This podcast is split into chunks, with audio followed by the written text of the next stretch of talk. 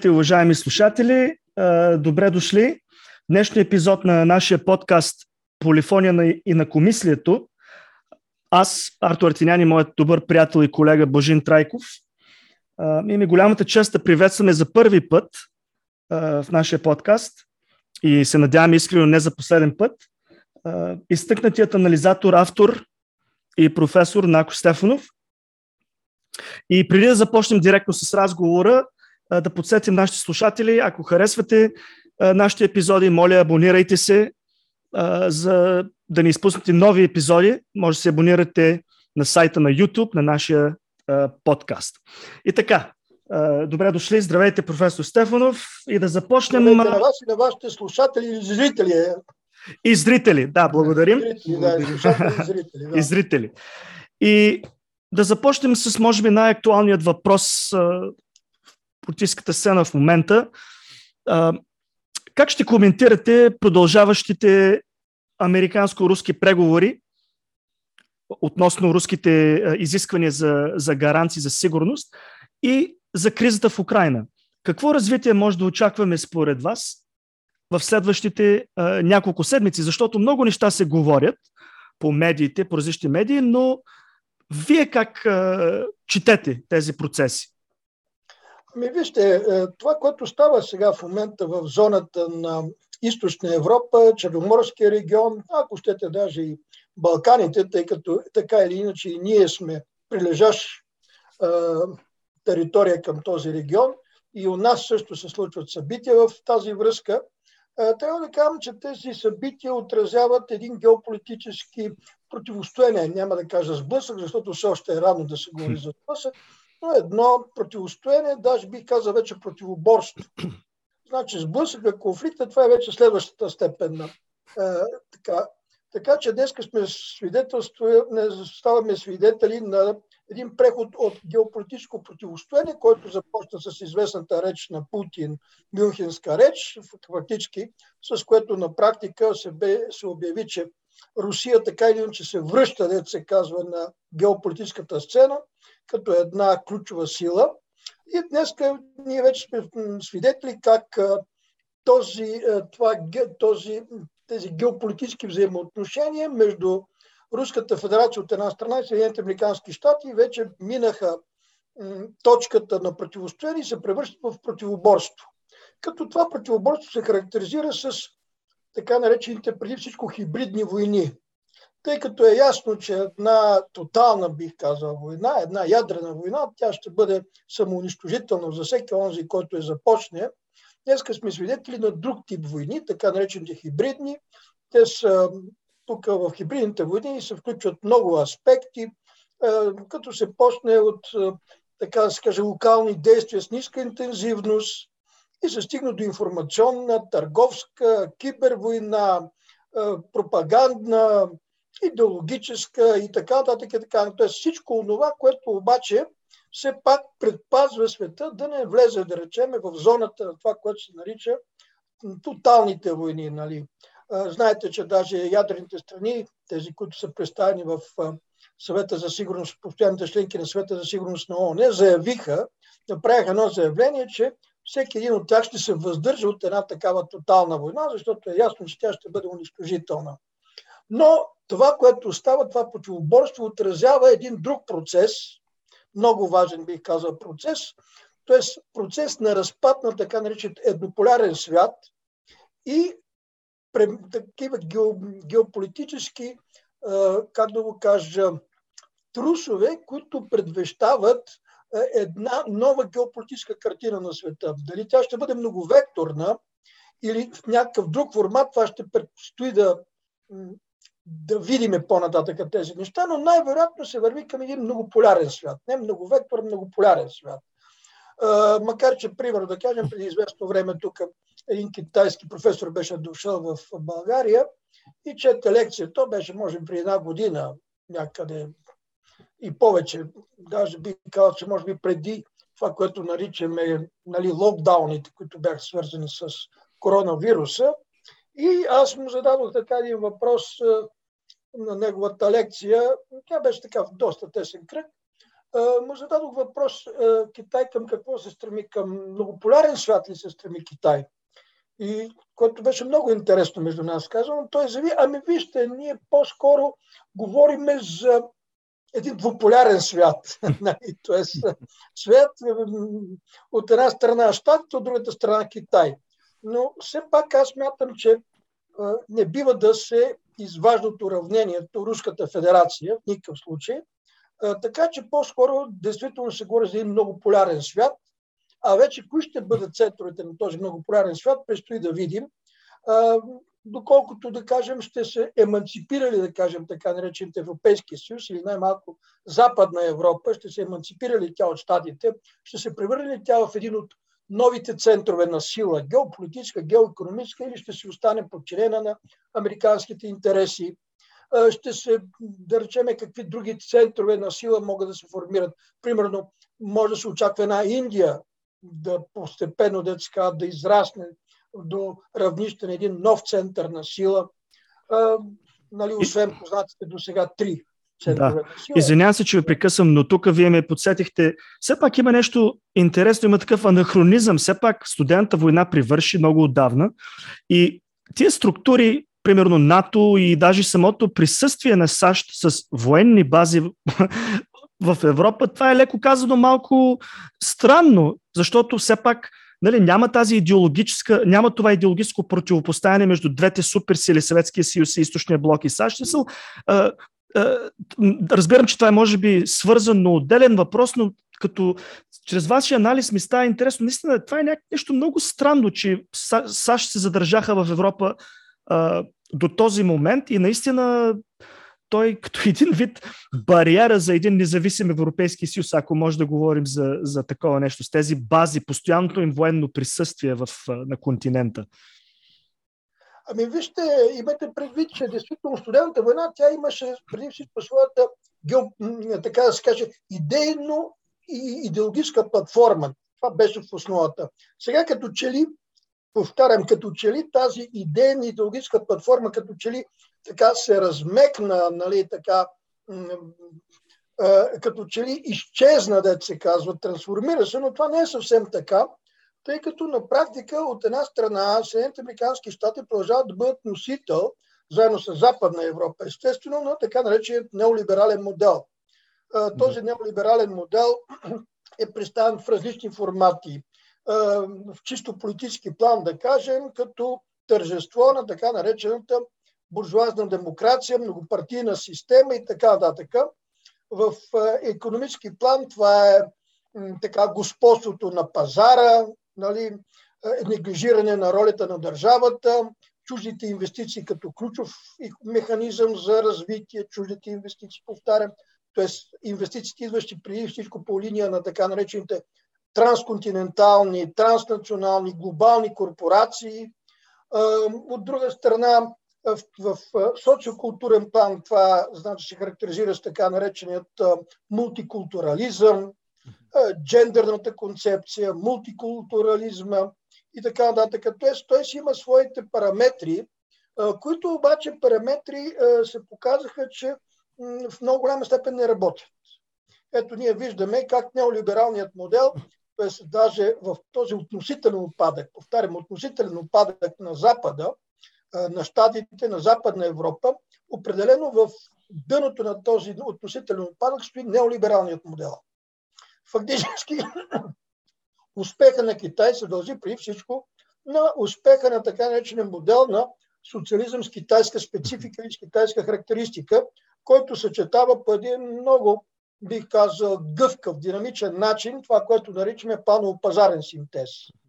Сега, в никакъв случай не може да се каже, че щатите няма дългосрочно планиране или стратегическо планиране, ако щете да го наречете, както искате го наричане, определено има, но разликата е в това, че щатите, е, тази, бих казал, дългосрочност на перспективите е подчинена на интересите на именно тези глобалните е, корпорации, на такива фондове като BlackRock и така нататък и така, т.е. на големите пари, казано най-кратко. Докато все пак в Китай е подчинено, да кажем, на развитието на националната държава, нали, Китай, с много сериозен, все пак там се е социализма, не бива се разбира. Там има много тенденции. Все пак господствата тенденция, това е несъмнено тенденцията на социализация. Не казвам, че тя е единствената. Да.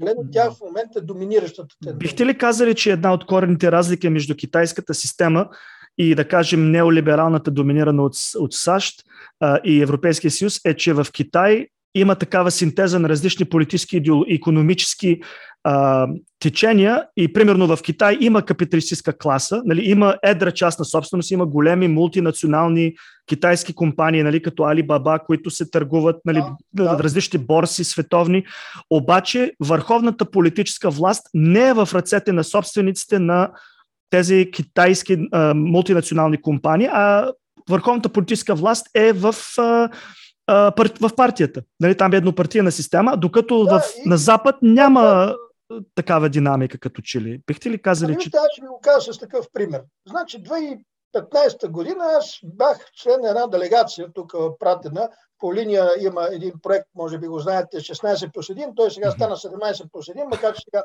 Литва така сега излезе от този проект и пак е 16 плюс 1. Това значи, когато беше 16 плюс 1, това бяха бившите соцстрани от Източна Европа, плюс три съветски бивши републики от Прибалтика.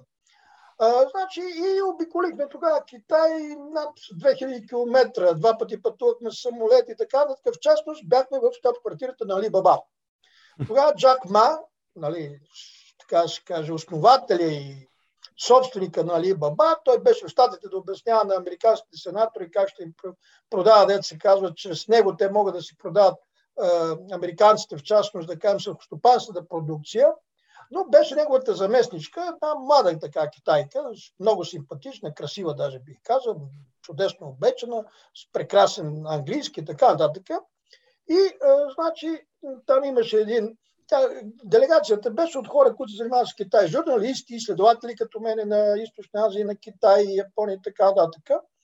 И а, даже шефа, да кажем, на тиранската телевизия беше от Польша, беше един 10 човека даже бяха там от Польша, включително 6 човека, екип телевизионен на, на телевизия Върш, на Варшава, деца, на най-голямата националната им телевизия. И там един сърбин, Коткодел, Коткоделов се казваше. Коткоделов, значи, пита тази дама. Казва, добре ли казва, вие сте една гигантска, да се казва, транснационална корпорация, частна. А в страната казва, е ръководена от комунистическа партия, която принципиално погледнато е за изживяването, ако не за но за изживяването въобще на частната собственост. Каква е връзката все пак? Как бихте го обяснили този парадокс? Знаете ли какво отгоре тази дама? Ако не беше китайската компартия, ние нямаше да сме това, което сме. Като си има предвид, че там, значи се допусна, даже те да бъдат, те контролират по кой начин се контролират тия частни корпорации, Ами от една страна, във всяка една от тези корпорации има партийни организации, които имат своето, така да се каже, място в вземането на решения. Нали, то не е много формализирано. Разбирате, те не са формализирани тези неща, но все пак са достатъчно добре структурирани, така че се съобразяват с мнението на комунистическата, на първичната, така да се каже, партийна организация. Политическа власт, да. да но която пък изпълнява, да речеме, онези политики, които се, нали, се спускат от Централния комитет, от Политбюро и особено, да речем, от тесния кръг на Политбюро. Там Политбюро е от 27 човека, има един тесен кръг от 7 човека. И бил съм и в Huawei, трябва да ви кажа. Там пък е много интересна. Тя като корпорация, тя е колективна. Разбирате, там тя е закрита колективна корпорация, т.е. всичките акции на корпорацията принадлежат на хората, работещи в корпорацията. Mm-hmm. При който с, с най-големи акции, това е, е основателят на Huawei, но самият основател на Huawei, той е фактически бивш армейски командир, който отговаря в армията именно за тези, така да се каже, телекомуникациите и така нататък и така нататък. Тоест той е армейски човек. Сега, принципиално погледнато в Китай, ако все пак стане дума за Китай, сме заговорили за Китай, имате че там даже в идейно-политически план има сериозни различия. Нали, да, Компартия си е Компартия, тя е най-голямата политическа организация в света, не в страната, а в света, макар че най-голямата, т.е. най-голямата партийна организация в света е китайската Компартия. А най-голямата политическа организация в света и в Китай, това е китайския комсомол. Но а, сега, едно време ние също имахме комсомол, но у нас имаше една такава приказка. Партията казва, казва трябва, комсомол отговаря да. Нали? А да, да. малки хора, партията казва трябва, комсомол отгоре, а не. значи има вътрешни противоречия, които могат да се използват и в позитивния смисъл на разрешаване на определени проблеми, но могат да създадат и, и трудности. По принцип, по принцип, значи, е, там си имат така три течения, нека така да го кажем. От една страна, това, което представя от комсомол, той е вътре в партията също. Е, това са така наречените комсомолци, е, което обаче това е прозападното течение. Това са тези хора, които смятат, че Китай не бива много да набляга на опцията Русия, да каже, а все пак трябва да се старае, да кажем, да продължава оная политика нали, на, нека така да кажем, на сътрудничество, на широко сътрудничество с Запада, да кажем. И сега, доколкото значи тези американците нали, поведоха още по времето на Тръмп една търговска война и така, да, така, може би към Европа да се гледа. Се гледа към Европа. Аз даже бях 2019 година, лятото, в една конференция ме поканиха в Шанян, провинция, значи, това е бившото Манчжоу-го. Нали, знаете, японците по време на... Даже Окупа... Окупати... Окупационна зона. Създават да. една така марионетна държава Манчжоу-го. Това е Североизточен Китай. Там е Манчжурия фактически. И това е големият град. Това е бившият Мукден. Нали, този град. Имаше най-голяма конференция но аз там бях поканен, което беше много интересно. Аз разбрах, че конференцията е подготвена именно от така да това течение, комсомолците, които с много голяма надежда, така да се каже, с много големи суперлативи говориха за Европейския съюз. Аз не го крия това нещо, нали, аз съм много критичен към Европейския съюз. Аз смятам, че това е на практика не просто даже не по Деголовският шаблон, където той говори за Европа като Европа на нациите, ние виждаме тук има една силна тенденция за превръщането на Европейския съюз в, така да се каже, някаква е, е, държавите да няма националната държава, да има региони, нали така, да имаш нещо като щатите в щатите. В Европейски Съединени щати се опитват да го превърнат в една унифицирана, да се казва, образование, което за мен не е, т.е. унищожаване на практика на социокултурното особеност на всяка една страна, което е, извинявам се, получи един Вавилон, ние знаеме по древната притча как е свършил този Вавилон. Плюс да речеме, все пак това е по-скоро днешният Европейски съюз, това е съюза на едрия капитал. Това не е съюза на трудовите хора в Европейския съюз. И в този смисъл, да кажем, особено за страни от източна Европа и най-вече за такива като България, той се превърна в един геоекономически капан. Но това е вече друг разговор.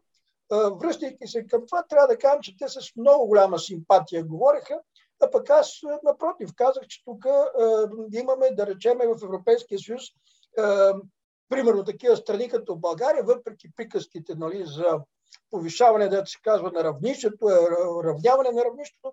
Напротив, от нас се получи, че именно в резултат на влизането в Европейския съюз, ние окончателно се деиндустриализирахме, детехнологизирахме се. Вие знаете, у нас под натиска, да кажем, на Европейския съюз, който беше много двусмислен натиск. Примерно, да кажем, ние се отказахме от първи, втори, трети, четвърти блок на АЕЦ. Да, нали това е самоубийствено, да. Беше самоубийствено. А после каза, че не, няма такъв натиск. Да. Знаете ли, обаче има... Да, да, да Аз... може да караме пак, да, да, да. върнем четвърти блок. Нас ни посъветваха да ги е, демонтираме въобще. Те сега са демонтирани. Ние даже не можем да ги върнем, ако желаем. Да. Но знаете да, ли, извинявай, Божина, извинявай, само за секунда, че да не забравя. А, има една мантра, която аз съм я слушал, вие сте слушали, убеден съм, че а, нямаме нужда от, а, нали, държава като България няма нужда от а, индустрия. Нали, сега е времето на постиндустриалния свят с, там с винените изби, с зелените хотели по Родопите, от, които се състоят от три спални. А, но напротив, ние живеем в хипериндустриализиран свят. Нали? И, и, и нашата деиндустриализация де-факто е, е форма на как да го определя, на, на национално самоубийство, защото в, в един свят, който се хипериндустриализира с все по-нови технологии, с по-напреднали фактори на производство и така и средства на производство, ние оставаме с земеделие де факто или с ефтина работна ръка. В един ние даже с земеделие не останахме. Да. Аз трябва да ви кажа това нещо. Аз ще го дам даже такъв пример. Когато ние влезохме в Европейския съюз, помните 2007 година, значи на нас ни беше казано, че първоначално дотациите за селското стопанство ще бъдат на 10%, нали, на 25%, т.е. и ще се дигнат накрая до 100%. Нищо не се дигна. Сега сме 2022 година, дотациите си остават такива, каквито беше при влизането. И се получава, че България в никакъв случай не може да конкурира тези дотирани селскостопански продукти, да речем, даже на съседни страни, като Гърция. Смирате ли? Защото в Гърция, да речеме, ще ни храни, да речеме, тя с ябълки, така нататък. Една Гърция, където нито почвата, нито климата, да речеме, нали, те там за маслини е друга въпроса, нали, но, но за такива продукти, нали, български продукти, така, на селското панство, Гърция фактически са по-ефтини ябълките, гръцките, тук от нашите, което е смешно, това е, защото са дотирани.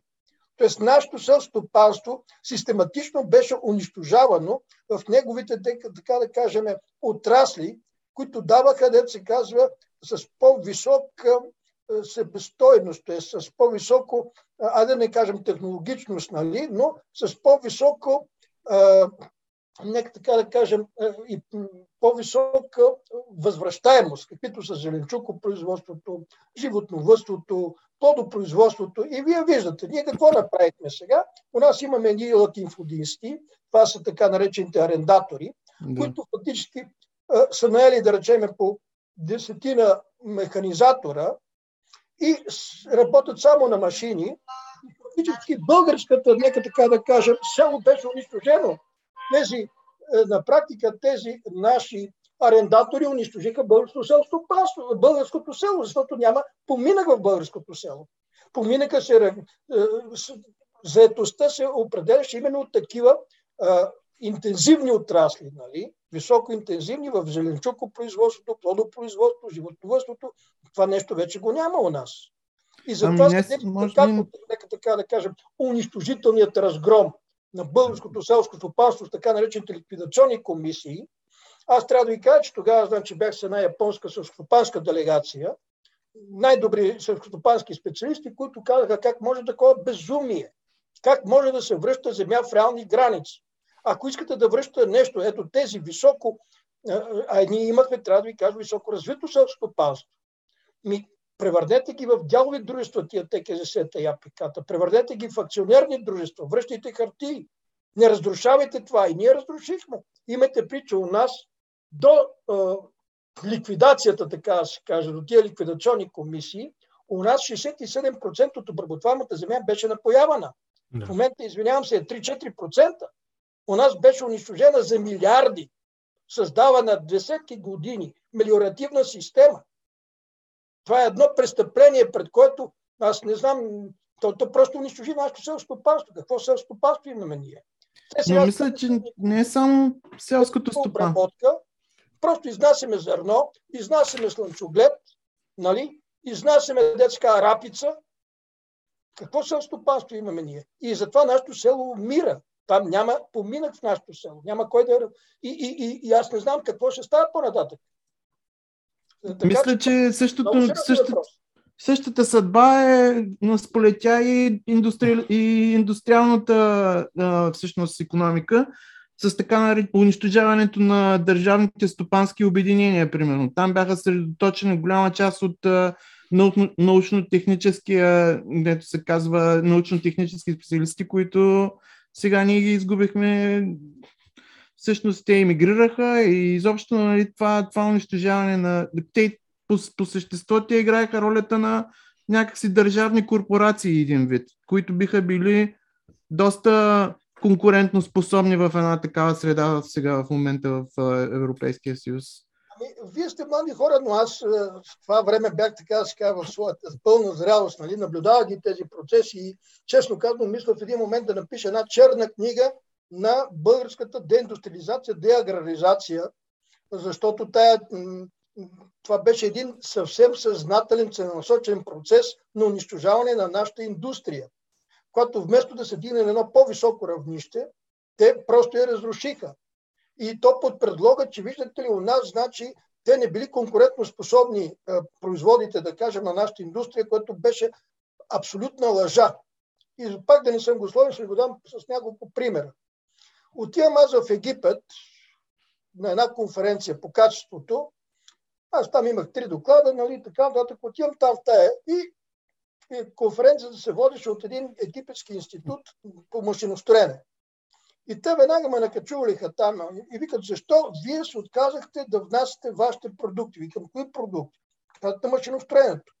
И аз все още, така да се каже, нали, заблуден от тая мощна пропаганда, колко лоши производи сме правили ние, некачествени, така така. Викам, и може би, викам, качеството не беше съвсем добро. Те викат, какво?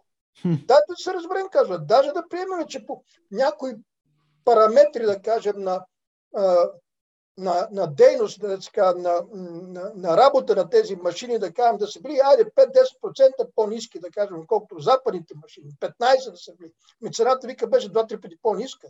Вие с тази цена, на, т.е. за тази цена вие влагахте повече качество, отколкото западните фирми. Друг момент. Отивам, значи, с една японска делегация, пак по въпросите, да кажем, тук на качеството и така нататък в едно наше предприятие, в Русе. То беше малки трактори ООД. Имаше такова предприятие. И те там нали, да правят консултации, да консултират как да се повиши качеството.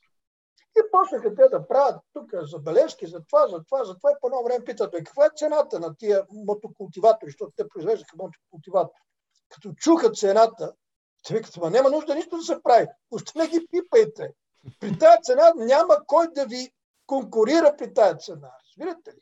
Тоест ние имахме за, повтарям, за качеството на нашите продукти. Те бяха абсолютно конкурентни, защото те бяха с ниска цена, но и откъде идеше тази ниска цена?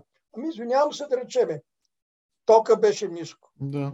Цената на тока, не само работната ръка. Разбирате ли, промишлените фондове, де се казва, беше ниска цената, защото бяха строени по времето на социализма и така нататък и така нататък. Всичко това беше изгонено, разбито и така. Какъв е резултат? Резултата го виждате. Ние сме в тежка социодемографска катастрофа. Тоест, пораженията на неолибералния модел, на тая политика, която се води след 10 ноември от нас, тя е унищожителна и за съжаление ще продължава да унищожава България. С оглед на този анализ ние може всъщност да констатираме, че България в момента е една периферна капиталистическа държава и затова моя въпрос е а, има ли опасност както по време на студената война, а, тъй като България вече е сверена до страна от третия свят, да го наричем, има ли опасност тук да има гореща война, както имаше в а, различни точки на третия свят, гореща война по време на студената война? От тази гледна точка на конфликта, да, който в момента се... Война, тъй като вие виждате сега в момента Запад, особено Штатите и Великобритания, обвиняват, да кажем, Русия, че тя ще нападне Украина. Нали? И те направо са разочаровани, че още го няма това нещо. Тъй като да. какво означава те да очакват Русия да нападне Украина? И това е, бих казал, розовите мечти на, на, на англосаксите. Какво по-хубаво от това да се сбият, деца славяни помежду си? Mm-hmm. Как може и нас там да ни намеси, деца не толкова даже с някакво друго участие, но с логистично участие, плюс разполагане тук на бази и така нататък, които могат да станат евентуално обект, да кажем, на атака, да речем, с тия Искандери и така, какво по-хубаво за теб от това нещо? Това е мечтата. Те тогава този геополитически сблъсък, може да се каже, това противоборство, те са го спечелили тогава, защото те в момента имате причи, те са в един относителен опадък, ние това го забелязваме, но те тогава ще се спасат. Знаете много добре, че където има война, при това те даже и Европа ще изкарат, да се казва, от, от качеството на някакъв конкурент, ако не днес като конкурент, то в някакво обозримо бъдеще, е определено, да кажем, си е конкурент на щатите. Обаче наистина е интересно, както казвате, че излизането на Англия, на Великобритания от Европейския съюз, естествено тя заема сега натуралната си позиция на придатък към Американската империя и те са двете най-така гласни политически сили в момента, които наистина създават тая психоза за, за война в Украина. И, и забелязваме в един определен момент французите и германското правителство са много по-умерени, докато всичко идва от англосакския вектор, така да кажем.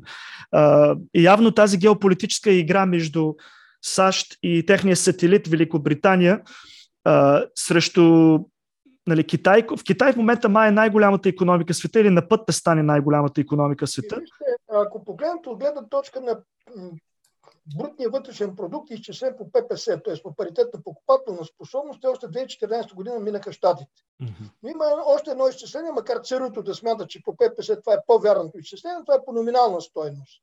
Тоест изчислено да кажем в съответната местна валута, след това превърната по текущия курс в долари. Значи по този показател Китай все още е за щатите. Но се предполага, че някъде 2300-34 знам, че ще ги мине, но сега по някои нови американски прогнози това ще стане 2027-2028 година, да. по номинална стоеност. Значи по ППС те отдавна минаха, да се казва, щатите.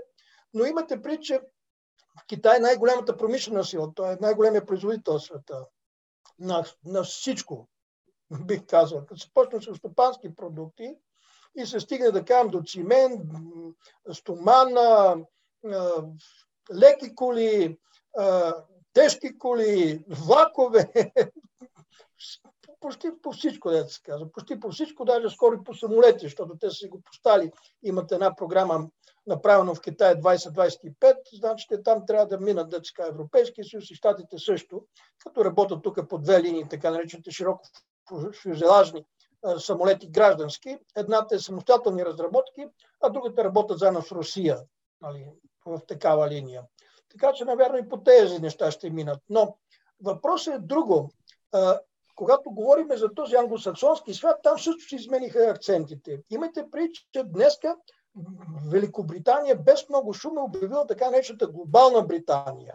Сега, какво е глобална Британия? При този относително падък на щатите, идеята им да се върнат, да се върнат, така да се каже, на така едно първенстващо място в света. Имайте преди, че те е, зад гърба им стои така наречения Commonwealth. Да. Общността, да. Е, което е, навярно, най-голямата, бих казал, държава, защото в нея влизат всичките бивши британски колони, даже една Индия. Даже една Индия, нали, която е милиарди и фактически 390 милиона, нали, Тоест тя почти е почти 354 са, по-точно сега това са последните данни, които дадоха, тя почти е стигнала Китай, който е милиарди 417 милиона, поне толкова го дават на нали, последните данни. Така че Commonwealth, сега, ако знаете, нали, кой е главата на Австралия, например? Кой се води глава на Австралия? Кой се води глава на Английската кралица, нали? Да, да. кралица, естествено. Да британската кралица. Канада също. А, тя действително има, така да се каже, на какво да се опре. Не е само острова, нали, а, британски остров, а е и целият този Комануелф и затова се говори за глобална Британия, при което mm-hmm. да речеме, доколкото почва да се говори, че даже тук делата тук в Източна Европа и Балканите, част да кажем, щатите постепенно ще се изтеглят и ще бъдат взети деца от Британия с огромния си опит, така да се каже, колониален опит, нали, на раздели да завладееш и така нататък, и така нататък. Един огромен опит има тя. Но тук има ироничен, аз ние не знаехме за това. това е, аз лично не знаех за този проект Глобална Британия. Това е наистина много интересно и така разкриващо, разкриваща инициатива от тяхна страна, но тук има ироничен момент, защото нали, все пак човек може да каже, че антиколониалните борби де юре, нали, ако не де факто, нали, разбиха Британската империя, защото всички тези колонии в Южна Африка, в Западна и Източна Африка станаха независими държави, както и Индия, нали, Индира Ганди, нали, то точно беше акцента поне до определен момент на индийските е, е, висши политици, че не се създава независима Индия, но явно тези стари връзки е, са се запазили е, по-своему си и се активират отново. Вижте, аз ще ви пратя една моя статия за английския колониализъм, за британски по-точно колониализъм и вие ще видите, че още преди Втората световна война те се замислят за това, че трябва по един или друг начин да се дава автономия на техните колонии. Mm. Тоест и тогава се заражда, да речеме, и концепция за Commonwealth, за общността. Разбирате, още тогава се заражда, още преди Втората световна война. Те виждат на къде отиват нещата. А, още повече, че колониализма беше заменен с неоколониализъм. И ето, когато говорим даже за България, вие правилно казахте, тя е периферна страна, но ние трябва да кажем, че България е периферна неоколония. Неоколония, да. Неоколония. Да. И за да не съм го условен, ще ви дам само един такъв факт. Само един такъв факт. България през последните 10 години са влезли 2,7 пъти по-малко преки чужди инвестиции, за които нали, по неолибералния модел, те са така, така източника на развитието. Даже ако си спомните нашия днешен премьер, как обещаваше, че тук ще бъде построено още, нали, когато не беха създали този кръг, така наречения продължаваме промяната, нали, той е политически кръг, това не е партия все още, политическия кръг продължаваме промяната, обещаваш как тук ще има дойдат чужди инвестиции да се строят електроавтомобили. Сега нещо замълча по този въпрос, но така или иначе, имате при, че в България са дошли 2,7 пъти по-малко чужди инвестиции, отколкото се излезе извън България. Да, по, по тази точка даже Пловдивския вестник, защото нали, аз, аз лично съм от Пловдив, Пловдивския вестник спомена, че Марица, това беше преди няколко седмици, че Община Пловдив е внесла в европейския бюджет, примерно сега забравих точните фигури, 900 милиона лева от 2007 до сега, а пък е получила 400, примерно половината от това обратно. Както вие казахте, смисъл, нали, даваме два пъти повече, отколкото... Пример, къде, какви са тия чужди инвестиции? Ето виждате нашата, така да се каже, компрадорска класа, защото да. нашата олигархия, това са компрадори. Това са компрадори. Може ли само да уточните какво е за нашите слушатели компрадорска буржуазия или, или класа? Компрадорска буржуазия, това е подчинена буржуазия, която е подчинена на интересите, да кажем, на някакви центрове на сила. Ето, именно чрез тази компрадорска буржуазия, чрез тези компрадорски капиталисти, се осъществява тази неоколониална политика. Ето ви пример. Значи, те фактически как изтичат парите у нас? Ето тези, които са три пъти повече, отколкото влезните, деца чужди, преки чужди инвестиции. Това е преди всичко портфелни инвестиции. Богатите у нас купуват акции и облигации на чужди, на западни фирми. Тоест, и фактически от България изтича, разбирате ли, изтича капитал от България. Вместо той тук да бъде инвестиран в България за развитието на България. Тоест, компрадорски неоколониален капитализъм, периферен капитализъм при който този модел не се ли смени. Всеки смени на политическата гарнитура, както сега ни обещават тук, продължаваме промяната, плюс техните съюзници, включително БСП, как ние тук ще почне така нататък. Обаче те не говорят най-важното. Аз сега да ви обясня механизма. Защо те предпочитат, да речем, тия портфелни инвестиции да правят? Т.е. да купуват чужди акции и облигации, тези наши, така да нашата олигархия, нашите богаташи, нашите големи пари, българските големи пари, доколко те са минимални, естествено, с тия западните големи пари, но за нас това са големи пари. Веднага ще ви кажа, колко е у нас е, данък доход физически лица? Колко процента от дохода е? 10%. 10%. 10%. А знаете ли колко е данък доход от, т.е. от дивиденд? Тоест, когато аз купа акции, нали, знаете, е, в зависимост от печалбата, аз получавам в зависимост от този дял акции, който имам е, дадена, да речем, фирма и там е корпорация, съответно получавам, да кажем, дивидента, част от печалбата. Знаете ли колко е дана, където се казва дивиденд? Не ли е пак 10%? Моля? Не ли е пак 10%? Не, 5% е. 5%. 5%. На половината. Ето виждате какво са си вкарали те, деца казва, в, в законите у нас. Да. Компрадорска буржуазия. Разбирате, Знаете ли е какво, какво ми направи впечатление относно компрадорската буржуазия? Може би аз това е неправилен прочит, но когато пристигна на посещение, как беше, съветникът на Държавния департамент Дерек Шолей миналата седмица, и този човек имаше среща с нашият министър на отбраната генерал Янев. И на мен ми направи впечатление, че някакъв дребен функционер от Държавния департамент, той не е държавния секретар. Той е под под държавен секретар. Има директна среща с министра на отбраната. Това са различни рангове. Нали, това не е според мен подходящо поведение. Българският министр на отбраната би трябвало да говори с министра на отбраната на САЩ. Ако става дума за. министър. Или, най- или пък вице-президента най-малко на САЩ, да кажем. А не някакви си. А не някакви си някакви второкласни, третокласни функционери от Държавния департамент, даже не от Министерството на отбрана. Това е, това е обидно поведение спрямо българската а, държава. Ами Но ето тази- и други начини за изтичане, да кажем, на, на, на средства от България. Ето, ние дадохме близо 3 милиарда, деца дадохме за самолети, които ги имаме само на хартия. На хартия, да. Ужас. да. Дай Боже, казва, и сега ще даваме още за 8, още 8 самолета. Добре, при това Абсолютно морално устарели. F-16, верно, това ще бъде блок 70, т.е. най-модерният блок, но имате на предвид, че на времето срещу F-16 руснаците създадоха така нареченият МиГ-23. МиГ-23. И 9 май беше. не Двадесет. беше? Не, 29 е съвсем А, по- съвсем друг, да. МиГ-23. Ами ние, знаете ли колко МиГ-23 имахме? 150 МиГ-23. Те ги нарязаха, Как нали, в Драгалевци. Борба с F-16, ние ги нарязах. Да, Какво да. говорим тогава? Вие разбирате ли? А, при условие, нали, ние се говори, че ние сме съюзници там по НАТО, не знам какво, не знам що. Е, какво направиха щатите? Значи те на Катар подариха 10 F-16. На Египет, който също не е член на НАТО, както и Катар, подариха 25. А ние нали сме съюзници, що не ни подарят? нали? Ето да кажем, Сърбия да кажем, с Русия, макар че няма така официален съюз, но руснаците им подариха МиГ-29, да речем, там им подариха 10 или 15 МиГ-29. Що не ни подарят на нас? Те оставиха, да речем, в Афганистан оръжие на стоеност 95 милиарда. Техни данни. На стоеност 95 милиарда. Добре де, защо не прекараха така десетина, тридесетина, стотина танка тук да прекарат България, преди да бягат? Нали? Да прекарат, да речем, 30 самолета да бяха прекарали и да ни ги подарят. Еми защото после ще произведат още 30 танка и ще ги продадат. Е, Мисълта ми е, че Да, да. Тия приказки за това какви сме съюзници, как те ни обичали и така нататък.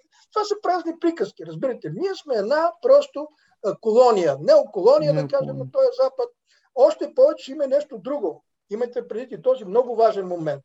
Запад, откъде идва неговата криза в момента? Това е криза, преди всичко ресурсна криза. Аз не знам защо не се говори по тия въпроси. Имате предвид, че Запада, да кажем, в един момент ползваше ресурсите на целия свят след разпада на Съветския съюз. Помните, Китай беше тръгнал, дето се казва, той беше стара една производствена площадка за Запада, на ефтини стоки за Запада. На- Заговореше, например, даже за Чаймирика, Кимерика, т.е. един Да, съюз да.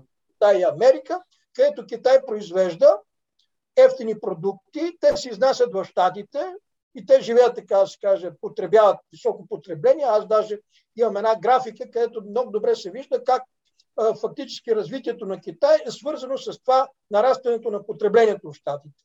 Разбирате? Т.е. кривата на нарастването на Китай е пряко свързано с потреблението в Штатите, при което да речем и печалбата от Штатите за продажбата на тези продукти, китайците купуваха трежарис, т.е. ценни книжа на резервната система на щатите, в резултат на което те печатаха долари.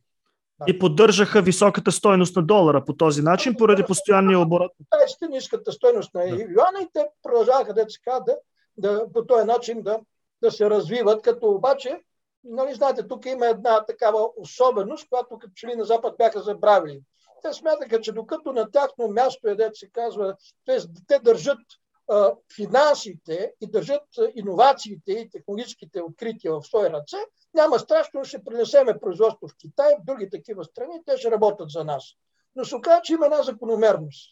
Там, където отива производството, след време там отиват технологиите, иновациите и така нататък. Там, където отиде производството, технологиите, иновациите, там отиват финансовите потоци. И в един момент се оказа, че най-големият държател на дълг на щатите са Китай. Китай, да. Ето един такъв момент. Но тук разговорът беше за ресурси. Фактически, така или иначе, Китай, дете се казва, вече излезе, нали, особено с търговската война, той излезе вече като една сериозна ресурсна база на, на щатите. Русия също излезе, не съвсем, както и Китай не са съвсем, но излезе. Иран излезе, Индия и така нататък и така нататък. И ресурсната база на Запада почна да се стеснява. И те започнаха вътре даже дрязги по този повод. Вие знаете, това, което стана, да речеме, с Аукус, където фактически тая сделка, да кажем, за подводници на Австралия с Франция и Италия, имате прича, другия така се каже, поддоставчик за тези неща беше Италия, се провали тая сделка, а англосаксите, т.е. американците, спечелиха от това нещо. Те се започнаха вътрешни дрязги поради ограничаването вече на ресурсната база на Запада. И този процес ще продължава. И поради тази причина, погледнете, кой остана така да една свободна ресурсна база? Сетете се, Източна Европа. М, За мене изтискването деца на лимона Източна Европа ще продължи.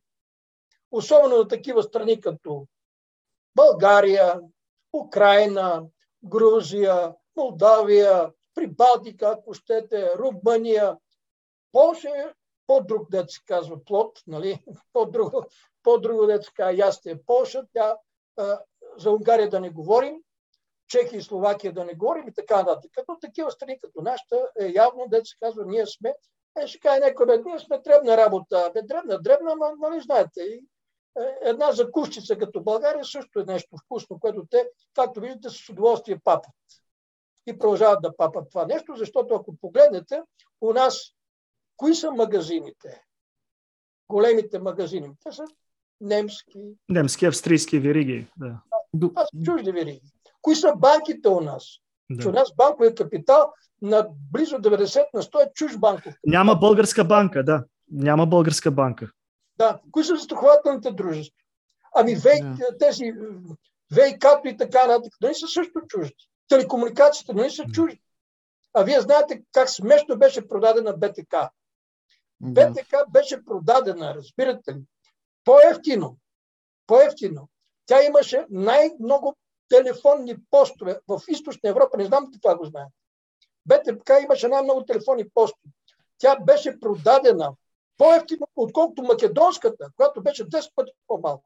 Половината от БТК се продаде за цена 10 пъти по-малко, отколкото македонска. Знаете ли, един пример сега ме подсетихте относно колонизирането на нашата страна, защото много хора, е, аз имам е, лични разговори, постоянно говорим по тия теми, много хора... с- Не чувам аз, не знам. Чуваш ли сега? Чуваме ли? Не. Чувате ли ме? Аз ви чувам, да. Да. А, много хора се мислят, че примерно ние сме някакви аборигени, никога не сме имали а, индустриализирана държава или пък е била така кофти скалъпена и така нататък. Но да ви дам един пример за, за БТК, сега ме подсетихте. Аз до сега съм, не, не мога да го да ми попия къла това нещо. А, има един приятел, който е в а, телекомуникациите, работи в радиостанция и той казва, виж, забележи, телевизионната кула в Пловдив, която седи на Сахат ТП, Нали, аз автоматично се мисля, това е държавно, това е стратегически обект, това са телевизионни ретрансляторски кули. Нали? Той вика, не, сега в 22 часа, ако отидем там на телевизионната кола, няма жив човек. Тя, тя е частна собственост. И аз викам, чакай бе, дали има българско държавно радио, там са предаватели, всички други частни радиа. Самата кула, даже, нали, самата кула е приватизирана. България няма стратегически ресурси, контрол на, собствената си, на собствените си радиопредаватели. Обществото говорим, държавата. Нали? Обществото, държавата сме ние. И това, това не можах да, да повярвам. Нали? После се сетих, да бе, те нали, приватизираха БТ, всичко, и, и ретрансляторите, всичко се приватизира. До така степен, че ние нямаме телевизионни кули даже, деца под обществен контрол, деца вика. Сега да, там държавата пак има някакъв юридически контрол, но де-факт там никой няма в момента. И, и ако стане нужда, ако стане някаква криза, приятелят ми вика, никой не знае какво ще стане. Ако трябва да се предава нещо по радиовълни, нали, държавата се е оттеглила. Тя просто не присъства. Ето, виждате, и това е също, вината е тая компрадорска класа у нас. Разбирате ли? Когато има две лица. От една страна той е едрия капитал, от друга страна политическото лице, нашите политически партии, които са във властта и които постоянно предават България. Постоянно предават България. Тук нямаме време да говорим, аз тук мога да ви говоря с факти, с цифри и така нататък и така нататък. Те са страшни нещата, ако погледнете. Тоест, у нас съзнателно, целенасочено беше, така да се каже, създавана такава компрадорска, да се казва, политическа класа в кавички, защото те не е класа. Това са една шайка, бих казал, хора, които разпродаваха родната си страна и са готови майка си да продадат за шепа жълтици, нека така да кажем. Те може да не са шепа, повече да са, но това е факта, това е истината. Това трябва да го признаем. Тоест, България, докато е в рамките на този неолиберален модел, нищо не може, за съжаление, да се направи. Трябва да се преодолее този неолиберален. Но интересно, тази компрадорска, нашата, нашия политически клас, елита и, те, тази, и обслужващата там подкласа, е интересно, като забелязваме, че въпреки сервилното си положение спрямо, примерно, европейските политически елити, американските политики, те не бяха допуснати и до сега не са допуснати и според мен никога няма да бъдат допуснати до масата, до високата маса. И това не ги ли дразни? Просто няма ли някакво елементарно достоинство, че мама му стара, аз, аз продадах, аз направих всичко, което ви искахте, за да станем нали, обслужваща елит, обслужващ елит, и пак нямам достъп до високата маса. Дали смисъл? Тук е безумството на една такава а, и вижте, продажба. Беше, кажем, беше осъществен специален подбор. Бяха именно такива хора подбирани. Разбирате ли? Хора без достоинство, хора без национална, без национална чест, без собствено човешко достоинство, гражданско, човешко, политическо и така нататък. Е такива хора, това постоянно такъв подбор вървеше. Разбирате ли? 30 години и повече от нас вървеше именно такъв подбор. И си ги подбраха и ги назначават и ги сменят и, и се манипулират с избори, с друго и така нататък. Още повече, че така наречената буржуазна демокрация, вие знаете. Това е демокрация, където ти до толкова участваш в политическия процес, до толкова, доколкото имаш пари. Нямаш ли пари, ти не си участник. Да, но освен това, нали, да, абсолютно, освен това, нещо, което не притеснява, също ние си говорим с Божин много пъти по този въпрос, че да, демокрацията е прекрасно нещо, но зависи как се актуализира демокрацията. И, в България, по, както и в Штатите, примерно, както и във всяка една либерална а, демокрация, акцента винаги е на крайният индивидуализъм. Обаче, истината е, поне още от Аристотелово време, от, от зората на политическата мисъл, нали? на, на систематизираната политическа мисъл, че човека не може да живее като индивидуалист. Нашите, нищо не може да стане. Ние не сме котки, такъв тип животни, които да, нали, да, да творят като индивиди. И този акцент на тази радикална индивидуалност не само, че а, човеко убийствена, защото тя не може да задоволи нуждите на едно нормално, здраво общество с всичките там комплексни взаимовръзки и така нататък в социалните отношения, но тя автоматически дава предимство на богатите. Примерно на хората с материални парични средства. И ето, получаваме де-факто демокрация, властта на индивида, който автоматично става властта на 1% от населението, което автоматично означава, че няма демокрация. Вижте, аз е, ще ви обясня малко етимологията на думата демокрация. Аз предпочитам да използвам народовластие. Съжаление, да. у нас няма народовластие. Да. А самата демокрация, вие знаете, идва от Древна Гърция. Но в Древна Гърция, значи, какво е било демокрацията? Значи там в тия градовете полиси на Древна Гърция, на Елада, имало три обществени слоя. Значи Демос, Охлус и Илус. Демос това са гражданите на града държава, обаче гражданите, които притежават средства за производство, това е обработваемата земя. След това са Охлус, това са пак гражданите, но които нямат, така да се каже, да не са собственици на а, средствата за производство, не са собственици на земя. Обикновено те са били наемани да работят, де се казва, земята на тези на Демос. И третият слой, това са Юлус робите. Но забележете, в Елада, като се изключи Спарта, тя е едно изключение, там целият народ и лодите, така се каже, са били поробени, нали, са били роби. Трябва да кажем, че Илус са използвани или като домашни роби само, или като в така наречените ергастерия. Ергастерията това са държавни занечийски работилници, където се готвили, като се почна оръжие, тъкани, там всякакви други такива домашни съчива и така нататък и така нататък. Но на робите е било забранено да се занимават с обработката на земята. С обработката на земята, от тук ойкономия. Ойкономия, економика. Нали? Ойкономия означава домашното стопанство. Нали? С домашното стопанство само членовете на, на семейството, на Демоса, нали? И, и на Охлуса, които са били като наемни работници. Но не и Илус. Робите не са били допускани. В този смисъл демокрация означава власт на демоса, на демократите, на собствениците. Разбирате? Ами от тогава до ден днешен демокрацията е именно това, власт на собствениците. Ако вие сте собственик, не така на средства за производство, това е вашата власт. И вие знаете даже, че кой участва там, да кажем, вземането на решение. Имала Агора, нали, площада, в което обаче вземането на решение са участвали само демоса, т.е. само мъжете от определена възраст, които обаче са притежатели на средство за производство на земя. Те се събирали и в мирно време са избирали старейшините, демоса, а в военно време са избирали стратега от стратус армия и я го водят, тези, които да. са водили армията. Тоест, Охлуса въобще не участва. А да не говорим, че... Има права да участва в вземането на политически решения. Да, да не говорим, че цялата европейска юридическа система а, и системата на, на модерният свят, така да кажем, е изградена от а, принципите на Римската република. В смисъл, тя е имперска по принцип. Нали, ние живеем в република. Там е пък какво? Там значи си има патрициите, които са били собствениците на земя, били са плебеите. Сега, знаете много добре, ако що сме заговорили по този въпрос, нека така да кажем. Рим има три, така да се каже, етапа своето развитие. Рим на царствата, Рим на републиката и Рим на империята. Сега, още в Рим на републиката фактически, той е много особен случай римски. Много особен случай. Това е единствената в историята на човечеството страна, където робският труд е основната, така да се каже, производствена сила. Даже в Гърция, в Лада, нали ви казвам, робите не са били основна производствена сила. Те въобще не са участвали в обработката на земята, която е била основният начин за възпроизводство на, за, за материално възпроизводство. Обработката на земята. Рим е първото място, където, поради причините да кажем, че те почват да печелят войните. Знаете, разбиват етруските и така нататък и така нататък, а в армията са участвали именно плебеите. Нали? Но плебеите, участвайки, да сега, те не са си обработвали земята, почват да я губят. Купуват я патрициите. Но някой трябва да обработва тая земя. И те тогава, тъй като побеждавайки, имал постоянен поток от роби, да се казва, почва да се използва робски труд, като имал два типа стопанства.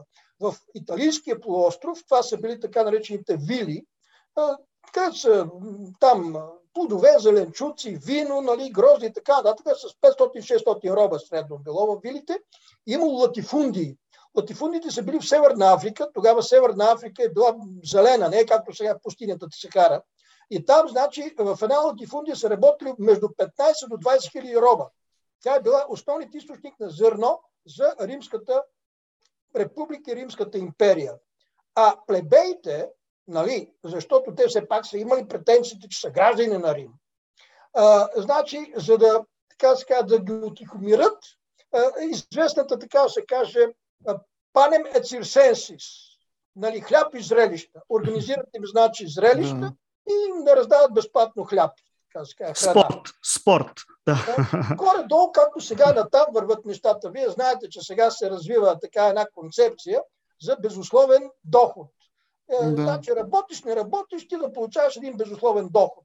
По принцип в Штатите това вече отдавна го има, макар и не се го нарекли безусловен доход. Знаете, че в Штатите около 40-50 милиона получават food stamps, нали, да, купони за храна и cloth stamps, купони за дрехи. И по този начин това население, така да се каже, нали, не, не дига шум не дига шум. Нали, и достъп, и автоматичен достъп до висше образование с полувисшите там колежи, е, две годишни колежи, за да има къде да ходят, ако са безработни, за да не се броят като безработни.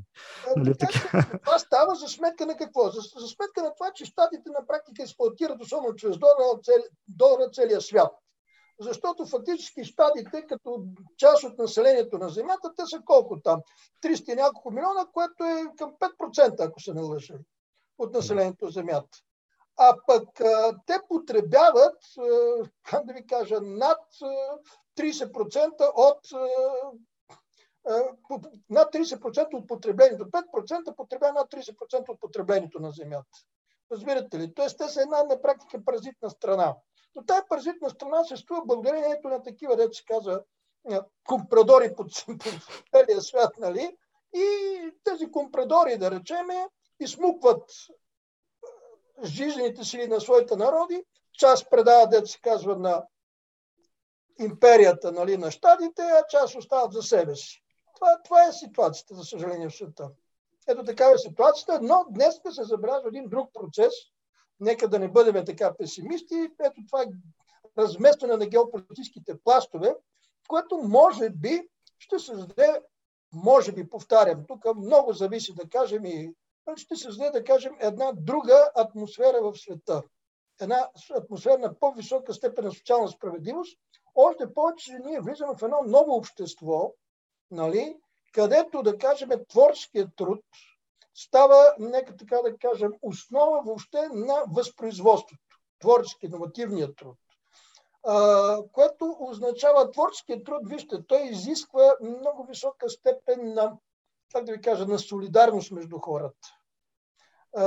И поради тази причина вие виждате се появят едни концепции там на Клаус Шваб за инклюзивния капитализъм, за това, че трябва да е обществото да се раздели на един елит, който може би ще живее 200-300 години и на едни такива, дето детска и 50-60 години няма да живеят така нататък. Да, да. Трансхуманистичният култ също. Повече. Такива. Да, и този трансхуманистичен култ също струва ми се крие... Хуманизма, това е част от тези концепции. Да, обаче тук се крие нова опасност от, така да кажем, истински расизъм. Възникването на човешки раси, вместо класи, в смисъла, че тези усилените хора с генетични да, модификации, с чипове... Расизъм.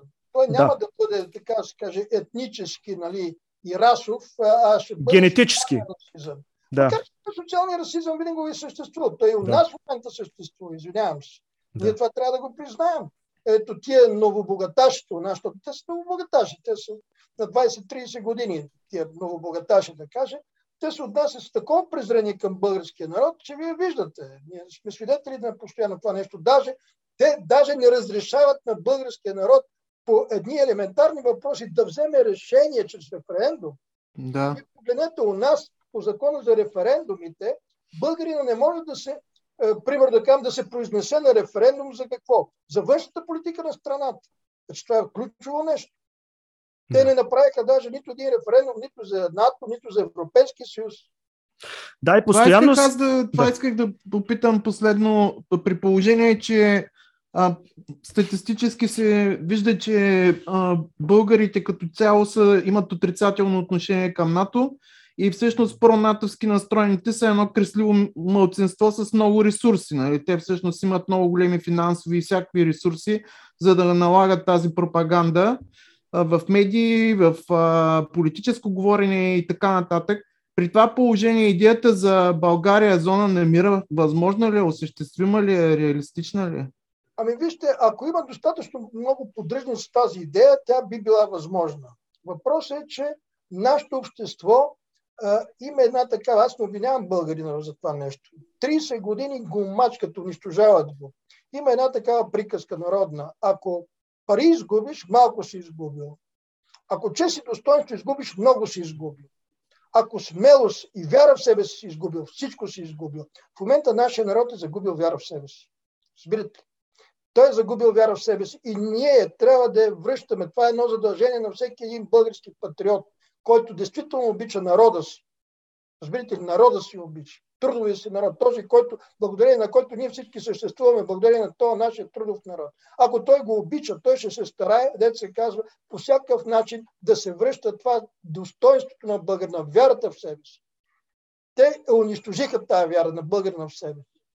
Той, така се получи, че се... А българина вярваше в себе си. Българина беше оптимистичен човек. А в момента той е загубил оптимизма си. У нас съществува така наречената векторна бедност. Какво означава векторна бедност? Когато ти съзнаваш, че твоите деца ще живеят по-зле от теб, да. че твоите внуци ще живеят по-зле от теб. Е, това е векторна бедност. Ми то вече и в САЩ е така. Да. Огромен песимизъм. Да, и в САЩ е така. Сме една от страните с най-песимистичната за своето бъдеще. Да, да. И, и най-бързо изчезващата. И най-бързо изчезваща, да. Ние сме най-бързо Но... нация. Това е геноцид.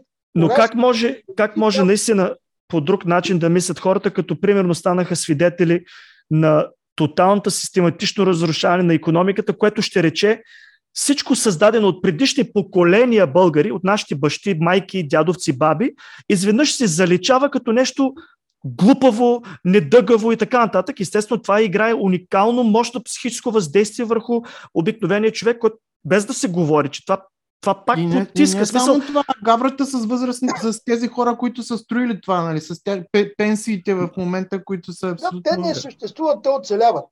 Да. У нас не се съществува една значителна, вижте, у нас 40 на 100 от хората са под чертата на бедността.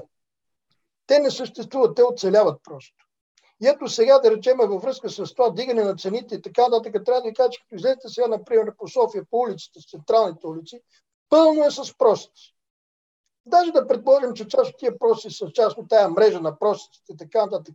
Но действително има страшни картини страшни картини. И когато човек, дет се казва, се бори за своето оцеляване. Вие сами разбирате, че него тия големите въпроси за България и така нататък му отиват на заден план. Той да. е просто оплашен, разбирате, той е стреснат. Той мисли как да оцелее. Той не мисли за тия големите въпроси. За него въпроса за неговото лично жизнено оцеляване стои на първо място. И ето затова е много важен този момент. Още повече, кой не го лъга българин? Айде кажете. Коя политическа партия у нас не излъга българин? Има ли такава, когато до сега е представена в парламента, която да не излъга българин? Коя? Има ли такава? Няма такава. Да кои да верват? Ами това водене до оголването на живота. В смисъл, както някои са го нарекли. Оголеният живот. Живот, който е сведен до най-базисното. Нали, да, да оцелееш, да, да се нахраниш, да заспиш. Това е траекторията, която трябва да се промени, но трябва да се говори по този начин, за, а не за корупция. И за... Корупция на България не е проблема. Проблема е оголването на живота. Оголването. Корупцията, капиталистическото общество, корупцията, така да се каже, е хранителната среда на капитализма. Да. да, да. И никаква корупция не може да бъде унищожена в такова общество, на което основната цел на капитализма, вие го знаете, това е не просто печалбата, а максимизацията на печалбата. Това още знаете в капитала на Маркс, значи той цитира там един британски профсъюзен деятел, който казва така, че когато значи печалбата е ниска, нали, там 5-10% капитала е много внимателен. Когато значи ще дига печалбата на еди колко си процента, той вече става все по-смел. Когато печалбата стане там 100%, той вика е готов да си загуби главата. Когато стане 300%, казва няма престъпление, което капитала да не направи за такава печалба. И тук, и тук да добавим, примерно, в Штатите това е общо известен факт, че корупцията е легализирана на държавно ниво, защото в Конгреса лобисти. Лобисти, нали? лобисти да. В смисъл, това е легализирана корупция да, да. и хората като си мислят, а, че Ма, корупцията е, е уникално българско явление, просто ние трябва да разберем, че а, корупцията е легализирана в, в централната държава на, на, на този свят а, и там просто всеки, който има пари, може да си подкупи сенаторите и, и, представители и президента, и президента по абсолютно легален начин. Да, по абсолютно легален начин. Така е. Така е. Ма, то нас го правят, макар да не е регистрирано, те го правят по един нелегален начин, но го правят. Няма що да Ми, се този словенски философ Слава Жижек беше казал, че ако социализма е всичко в името на човека, капитализма е въпреки човека. Капитализма ще продължи въпреки човека. Дори да няма хора, капитализъм ще има един. При капитализма имате преди, че е, тук се признава официално, нали, че човек за човека homo hominis lupus est. Нали, човек за човек е вълк. Да. И това се признава. Нещо повече. Конкуренцията, не солидарността, а конкуренцията е превърната в основен принцип, че е, конкуренция, включително, дето се казва е, в името, така се каже, за а при това, разберете го, това е превърнато в основна философия, че този, който дете се казва не издържа на тази конкуренция, той е, е лузър. Той е пак, да. да. И от тук, особено сред младите хора, тези, които да кажем се сблъскват живота и когато той живот е немилостив към тях, той вместо да се изпълни с желание за борба срещу тая система, той вече почва да възприема себе си като лузър, като един загубеняк, да. Губи смелост, разбирате, губи вяра в себе си. Ето го този момент. Или се фашизира също. А, или се фашизира, да. да. Той става хейтър, т.е. той почва да. да мрази всичко. Защото в крайна сметка фашизма това е една му мраза към всеки и към всичко. Разбирате? В крайна сметка, повтарям. Защото именно такава философия е в интерес на този едър капитал, защото такава философия дава възможност да се, да се справим с всеки реален опит. Да се махне, да се преодолее тази система. Именно чрез такива, да се казва, хора изпълнени с омраз. Да. Една така бих казал лумпенска маса, защото ако погледнете класическия фашизъм, и ако погледнете, да речем, и съвременните форми на фашизма, на неофашизма, на глобалния фашизъм, той се опира, така да се каже, като един основен инструмент. Това са, така да се каже, айде така да го кажем, ще използвам този английски термин, хейтерите, хората, които мразят, разбирате, които мразят. Докато солидарността, социалната справедливост, социалната солидарност, социалното равенство означава да обичаш хората, разберете. В този смисъл даже може да кажем така, че на практика, ако погледнете великите религии нали, на своето време, те са, ето да речем християнството. Би, то е социалистическо по своето същност учение. Само, че през призмата на религията. Тогава хората са били хомо-религиозни, нали, религиозни хора. Но какво е това ти да обявиш, че ако имаш две ризи, дай едната на, на ближния си? Какво е това да обявиш, че по-скоро Камила ще мине през иглени уши, отколкото богатия да влезе в рая? Или пък в нашия българския, българския контекст, примерно учението на богомилите, богомилите нали? да. на времето. Е, е антифеодално, така да се каже, да. учение, нали? Да, което, да. знаете, въобще срещу, по принцип, това учение на богомилите, то има огромно значение и за Европа, и въобще да. за, за Евразия. Протоанархистско учение. Протоан, да. да. да. И, и, и виждате цялата тая реакция. Е, фактически първият поход кръстоносен, той е срещу катарите. Не знам дали го знаете това нещо. Да, да, те са да. богомилите, които са в... Го питат рицарите, нали, които избиват катарите. Как да отличим кой е катар, кой е християнин? И какво отговаря папата? Колете ги едните и другите. Като отидат горе на небето, Господ се размисли. Виждате какво е фокус в тази официална църква, католическата. Да. Която още тогава, дете се казва, е станала, бих казал, е абсолютно скъсала с той е дълбок хуманизъм, да кажем, на християнството, като все пак едно учение, повтарям, на народните маси. За жива етика, за живеене по-човешки, нещо, което е същностно на човека. И... По солидарен начин, за да. това се говори. И то протестанство дори е още една степен скъсване след... Защото... е абсолютно скъсване, защото то вече прегръща буржуазията, където да. появява, нали, че а, ти служиш на Бога, не като се молиш, а като правиш пари, правиш дейност, с която да правиш пари там, въобще да се казва, златният телец се превърна, така да се каже, в новия бог. Разбирате, при протестантизма златният телец се превърна в новия бог. Това е. И, и това много добре го е виждал Ботев, вие знаете, и в неговите публицистика и така нататък, който на практика, ако можем да кажем кой е първият български комунист, това навярно е Христо Ботев. И неговата особено така мощна поема за Парижката комуна, която е с уникален заряд. Това е шедьовър на 19 век. Литературата на 19 комуна и така нататък и така нататък. Да. при това имате притча, даже един Левски, той Вярвам, че той е с една по-друга, да се казва, настрой, нали? той е национален революционер, той гледа преди всичко България, но погледнете даже неговото отношение, като го питат там в Шопско селените, абе, Байо Левски, като станем, да се казва, като се освободим, тебе да направим за цар, той вика, ако е за цар, вика, ние сега си имаме султан. Разбирате, да. ние сме за свята република. Той също, погледнете този, бих казал, истински така, народен, демо, народен демократизъм, нали, да. Народовластието, което е било основна идея фактически на Левски. А, така, ние имаме достатъчно фигури. И ако вземете и антифашистската борба, която сега днес оплюта и така нататък, Всичките тези неща говорят, да речеме, за това, че България винаги има своите светли фигури и да се надяваме, че и сега, да се казва, ще кристализират онези млади хора, които да поведат България и изведат от, бих казал, този тунел без дъно. Ми самия факт, че Благоев създава първата партия в преди още, преди още Русия, преди това се създава социалистическа партия. Тук... А, имате предвид Димитър Благоев. Да. Да, и... да, естествено. Той, това също говори много добре, нали, за това, че българина винаги е бил, как да кажа, това е много характерно, трябва да ви кажа въобще за славянските народи, тъй като тук у нас дълго време остава така нареченият архаичен аграрен комунизъм.